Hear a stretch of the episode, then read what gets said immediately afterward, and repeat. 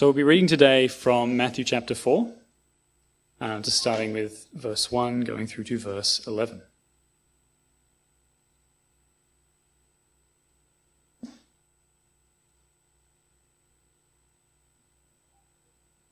Matthew 4. Then Jesus was led up by the Spirit into the wilderness to be tempted by the devil. And after fasting forty days and forty nights, he was hungry. And then the tempter came and said to him, If you are the Son of God, command these stones to become loaves of bread. But he answered, It is written, Man shall not live by bread alone, but by every word that comes from the mouth of God. Then the devil took him to the holy city and set him on the pinnacle of the temple, and said to him, If you are the Son of God, throw yourself down, for it is written, He will command His angels concerning you, and on their hands they will bear you up, lest you strike your foot against a stone. Jesus said to him, Again it is written, You shall not put the Lord your God to the test. Again the devil took him to a very high mountain and showed him all the kingdoms of the world and their glory. And he said to him, All these I will give you, if you will fall down and worship me. Then Jesus said to him, Be gone, Satan, for it is written, You shall worship the Lord your God, and him only shall you serve. Then the devil left him, and behold, angels came and were ministering to him.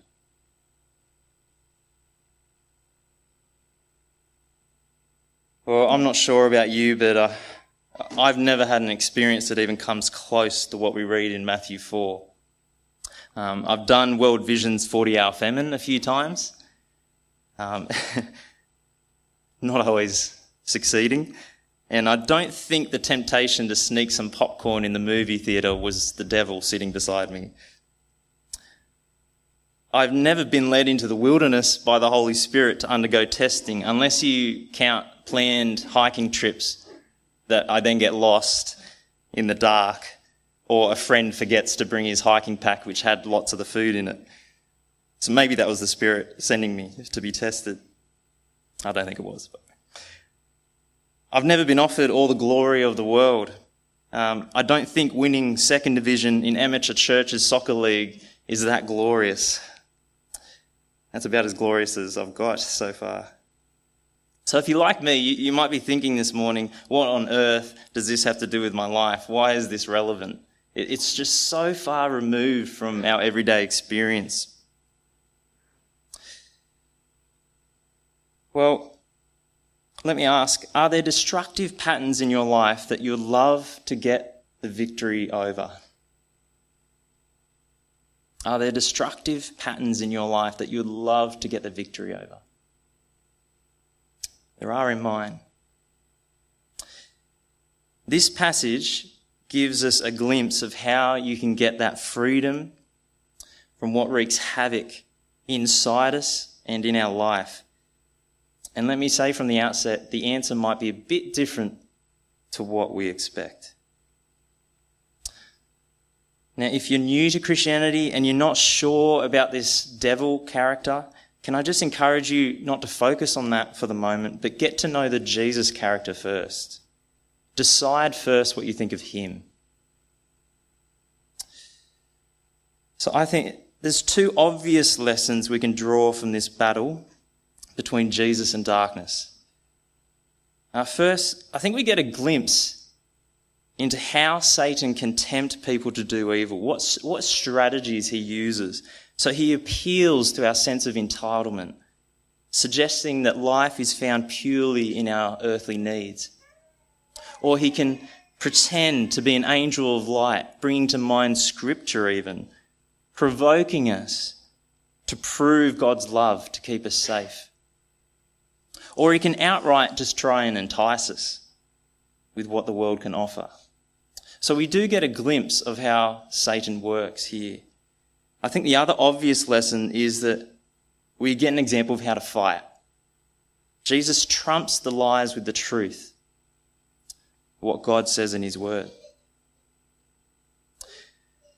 So, although there's these two obvious lessons, valuable lessons about the spiritual dimension to the choices we make in life, there is a serious flaw to making this passage immediately about us, as if it's a manual for how we fight temptation. They're good lessons, but it's not about us directly. Matthew wants us to see something crucially important about Jesus. For us to see it, uh, we need to pause and consider humanity's just sorry track record. So, from Adam, the first Son of God, even in a state of con- total contentment, total peace and blessing, total. Like we have not experienced that. He was in that state. He chose to try and rule his own life, replacing the glory as the Son of God with the glory he could get for himself. That's incredible that he chose that. And we've felt the destructive consequences ever since.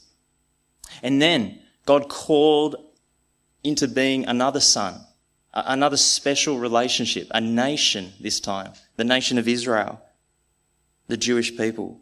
Out of all the nations, these people would be God's special possession. Out of all the earth, this is his special possession to live with God under his good laws. And they were called to an incredible calling to be a witness to the nations, to be a light, so that people would come under the good rule of God and have life. But then this nation, this, this son fails as well. And, and we see it clearly in the wilderness experience after they leave Egypt. Egypt. So when Jesus quotes scripture, scripture, it's all from the wilderness period of Israel. So we're going to see that as we go through it soon. And then there's every human being since, created by God. We've all tried to find life apart from God. Like sometimes in my life, I can plainly see the evil before me in the choice. And I know exactly what God says will give me life. And I willingly choose to believe the lie. I'm not sure if that represents you as well. The devil has an impressive record. He is undefeated. No son, no daughter has remained loyal to God the Father. Not one. This is one mighty foe.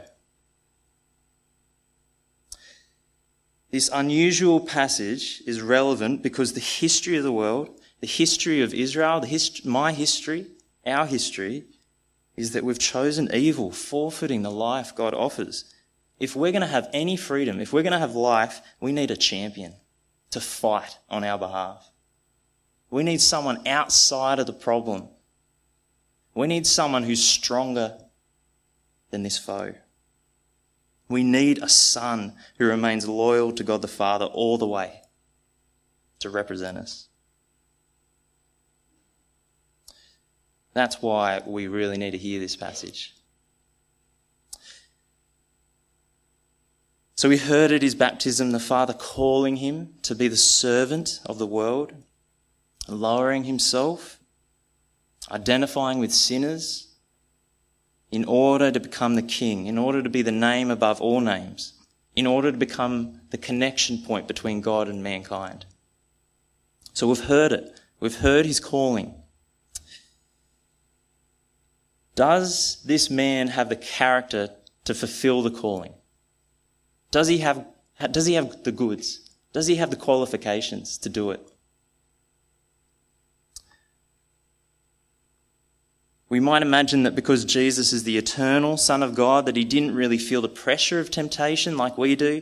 But I think, I think that's opposite from the truth. He felt the pressure more than us because we cave in after a time, or sometimes at least. He felt it the entire way, even to the point of shedding his blood. So, does he have what it takes to fulfill the mission, to stay loyal to God? Let, us take a closer look at, at the verses. So, let's please open God's word with me. So, verses 1 and 2. Notice that it's the Holy Spirit who leads Jesus into this situation. This is a God orchestrated trial. That does not mean that God tempts anyone. Uh, James is clear on this. God never pressures someone to do what is evil. Uh, the word tempt in Matthew's gospel and the vast cases of the New Testament is about testing. So the devil's intention is to persuade to do wrong, but God's intention is to show and to grow someone's trust.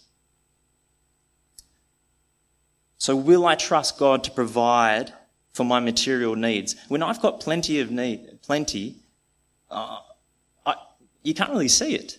Will I trust God to provide? It's only when I'm in, in, in need, when I'm tested, that's when my faith is either shown and grown or not.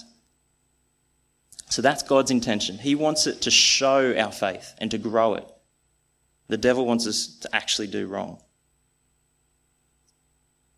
And calling this event the, the temptation, so the little subheading in our Bibles that isn't in the original Bible, uh, it's a bit um, it gives us the wrong impression. It's not like this is the only time Jesus felt pressure to compromise. His entire ministry, he's under severe pressure and it only intensifies.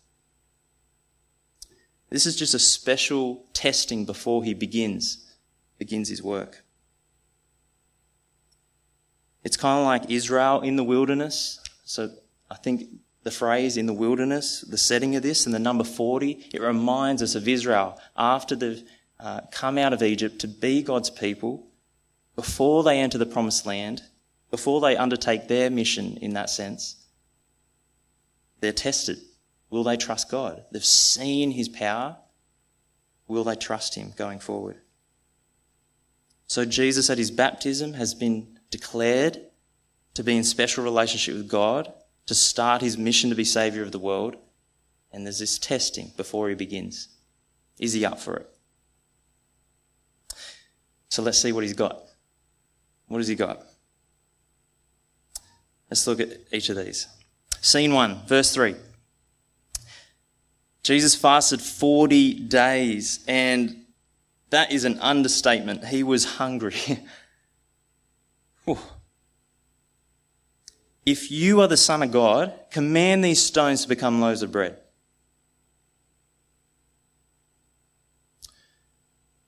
Seems reasonable. Uh, when we were discussing this passage at, passage at elders meeting over Zoom, um, there I was eating dinner while we are reading these verses. Uh, I didn't feel guilty, but it was, it was, I just, it was kind of ironic. I didn't wait till after the meeting, but here I was eating while Jesus fasted 40 days. Jesus wasn't being asked uh, to question his identity. That if here isn't are you the Son of God or not? It's not about that. It's since you're the Son of God, since you have authority over all things, you need food in this moment. That is true. You need food. You're entitled to it. You need to live. It's quite reasonable, isn't it? We do need bread, unless you're gluten free. Jesus needed bread. And he clearly had the power to do it. It wasn't testing his power. He fed 5,000 people and then 4,000 people with just a little lunchbox later on. He's clearly got the power. So, what's going on? I'm going to give a small example from my own life. Um, you may not relate to it, but here goes. Uh, I love coffee. I live on coffee. I don't just love coffee, I live on coffee. Uh, it is usually the first thing, sorry, Emma, that I think of when I wake up in the morning. I need it to get through the day. Uh, and one day, a while back, it hit me that if I was running late for my day's activities, I would make coffee and skip God's word.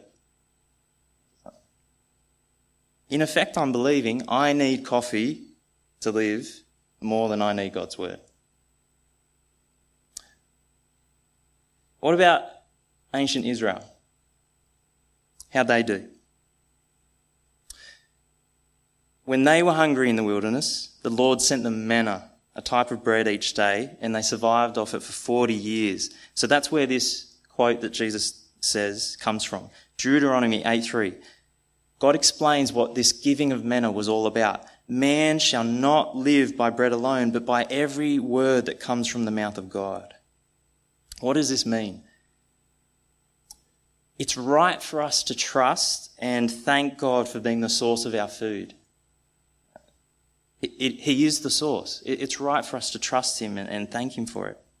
Uh, this isn't a lesson about depending on God rather than on ourselves, although that is a good lesson, a simpler lesson, which we often struggle with, don't we? What this is about is for us to see that the command of God that sends the bread to us also offers us much, much more. God's words give us promises to rely on, gives us guidance for how best to live. God's word teaches us the truth and purpose of who we are and why we're here. God's word gives us identity, it gives us meaning, guidance, hope, and most of all, communion with God. You can have all the bread you want, but you can't really live without these things. You can't be fully human without these things. So, how did ancient Israel do at this lesson? Even with full stomachs, not fasting, but full stomachs, they whinge. They're promised a land flowing with milk and honey, and they're grumbling. They'd rather go back to Egypt where they had onions. Rather be in slavery with onions. Stuff having the identity of being God's treasured possession and the purpose of being a light to the world for God would rather have onions.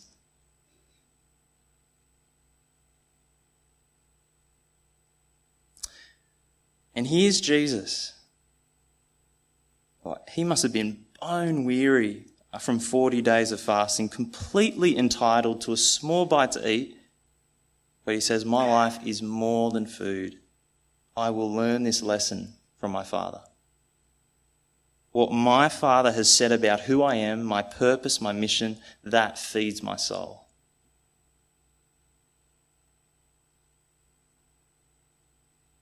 Scene 2, verse 5. The tempter takes Jesus to Jerusalem to the rooftop of the temple now, if this literally happened, or whether it's a vision like for Ezekiel, uh, the prophet Ezekiel, um, either way, I think Jesus' heart, his choice is revealed. So I don't think it matters too much. And here's the devil quoting God's promises in Psalm 91 about his protection of the righteous person. If you are the Son of God, throw yourself down, for it is written, He will command His angels concerning you, and on their hands they will bear you up lest you strike your foot against a stone. The, the tempter, he's not even questioning Jesus' righteousness. He's assuming that. He's urging Jesus to get rid of any doubts he has of God's backing of him, of God's love for him. Will the Father protect him? He promises he will in Psalm 91.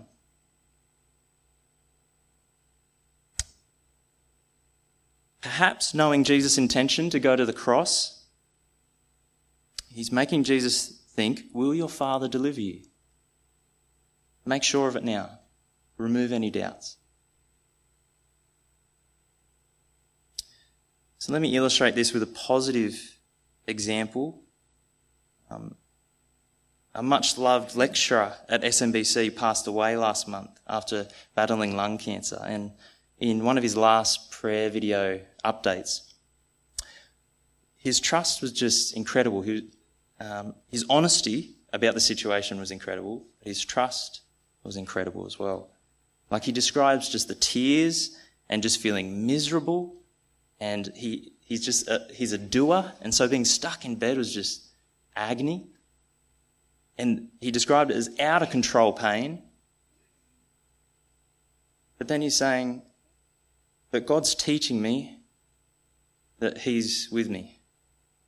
Like sometimes I pray and he takes the pain away immediately.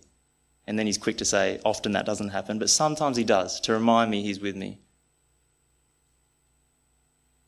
He's teaching me that I will share in his glory. It was such an encouraging video. Did he cry out for deliverance? Yes. Nothing wrong with that. Absolutely. But did he demand that God heal him to know that God loved him? No. He knew he was loved because of the promises in God's word. And he kept going to the end based on those. I just hope I'm like that. Jesus counters the lie with the truth of this situation, Deuteronomy 6:16. You shall not put the Lord your God to the test. The context is of Israel camping at uh, Massah, and they had no water, and so they argued with Moses. Why did you bring us up out of Egypt? To kill us and our children and our livestock of thirst? Is the Lord among us or not? Prove it. Give us water. Remember who's saying this? The people who saw all the plagues in Egypt passing through the water. Is the Lord among us or not?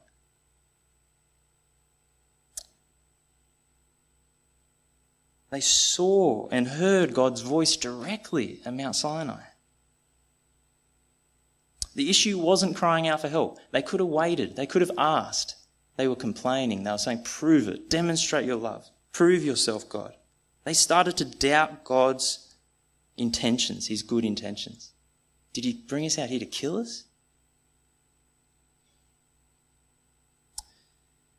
But this true Son of God knew that he was about to embark on a very difficult path. He's going to be rejected and flogged and murdered. Would the Father deliver him from all his trials of his mission? He didn't demand proof. He knew God's backing because of what God had said at his baptism. What he'd said in his word You are my son, in whom I delight. With you I am well pleased. He trusted God's word to be for him.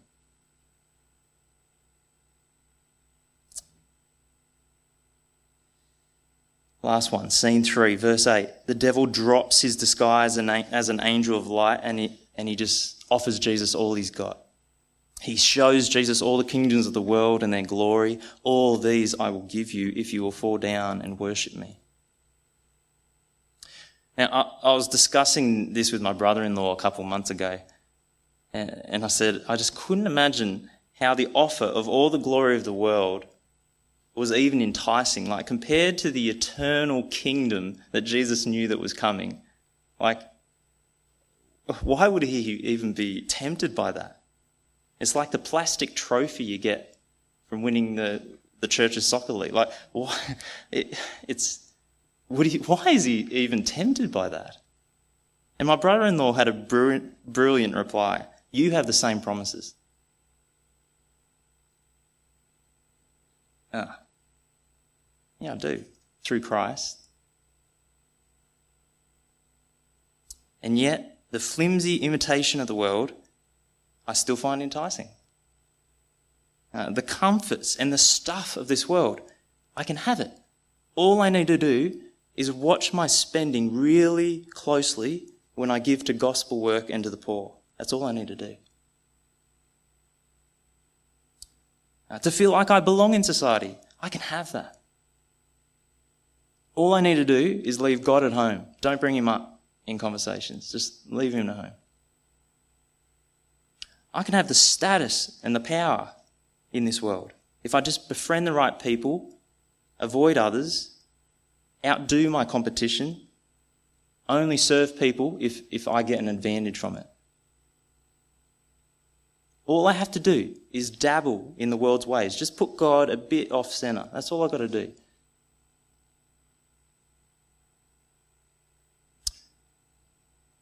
Jesus confronts the lie with the truth.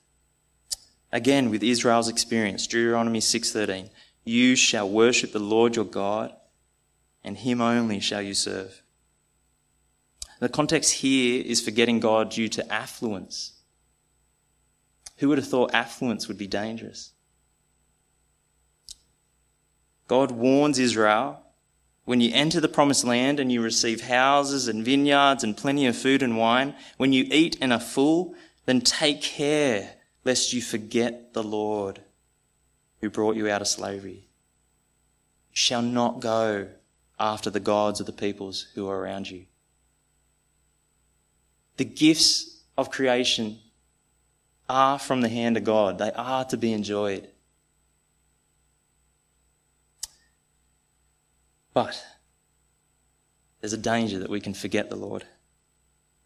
What did Israel do? Well, rather than rejoicing in their special status as God's people and their calling to be a light to the nations, we see it with David's son Solomon. My goodness, that would have been an amazing day to live in. The prosperity under Solomon would have been incredible. Uh, it's described as each household living in peace, in safety, full bellies. They had the joy of fellowship, worshipping together at the temple. And the temple was just, oh, that would have been impressive. That gold and the timber. But Solomon, even, even Solomon, later in his life, instead of influencing the nations, is seduced by the world. And compromise creeps in, even in that generation. They start setting up other, other idols to worship, and within a generation, the next son, they set up a golden bull, or two. They set up two golden bulls. They forgot the Lord.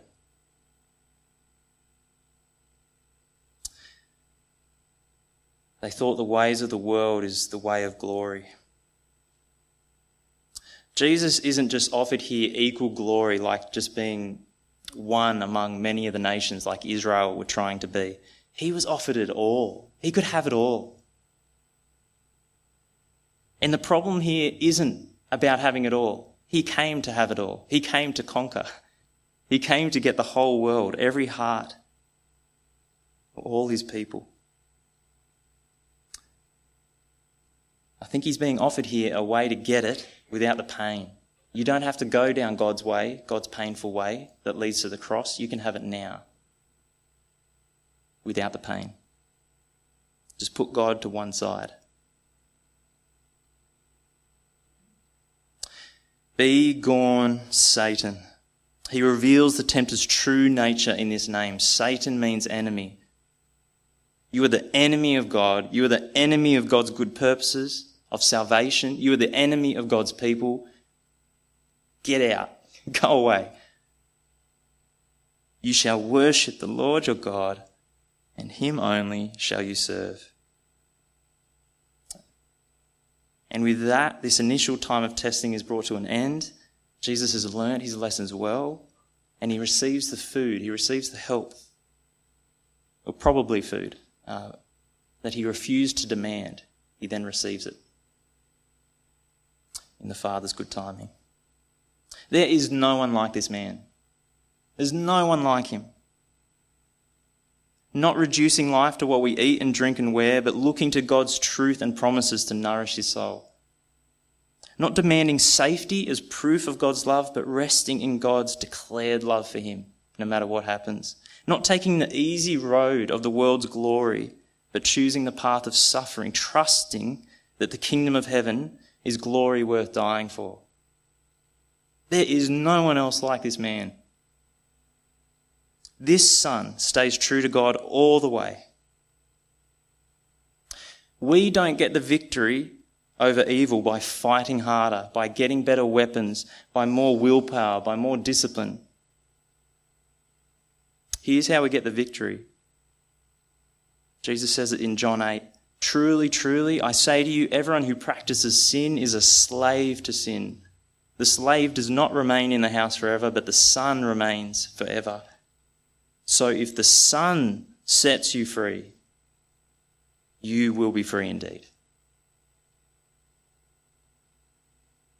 You need a champion to fight on your behalf. God has sent his champion to fight, his only son, who stays true to God. So the question for us is will we tuck in behind our champion? Will you give your allegiance to him, him only? And let his victory become your victory. Will you pray with me? Let's pray.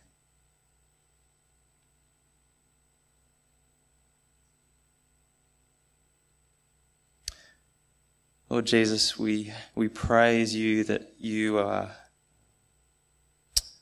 you are different. You are light. You are love. You are faithful to your Father.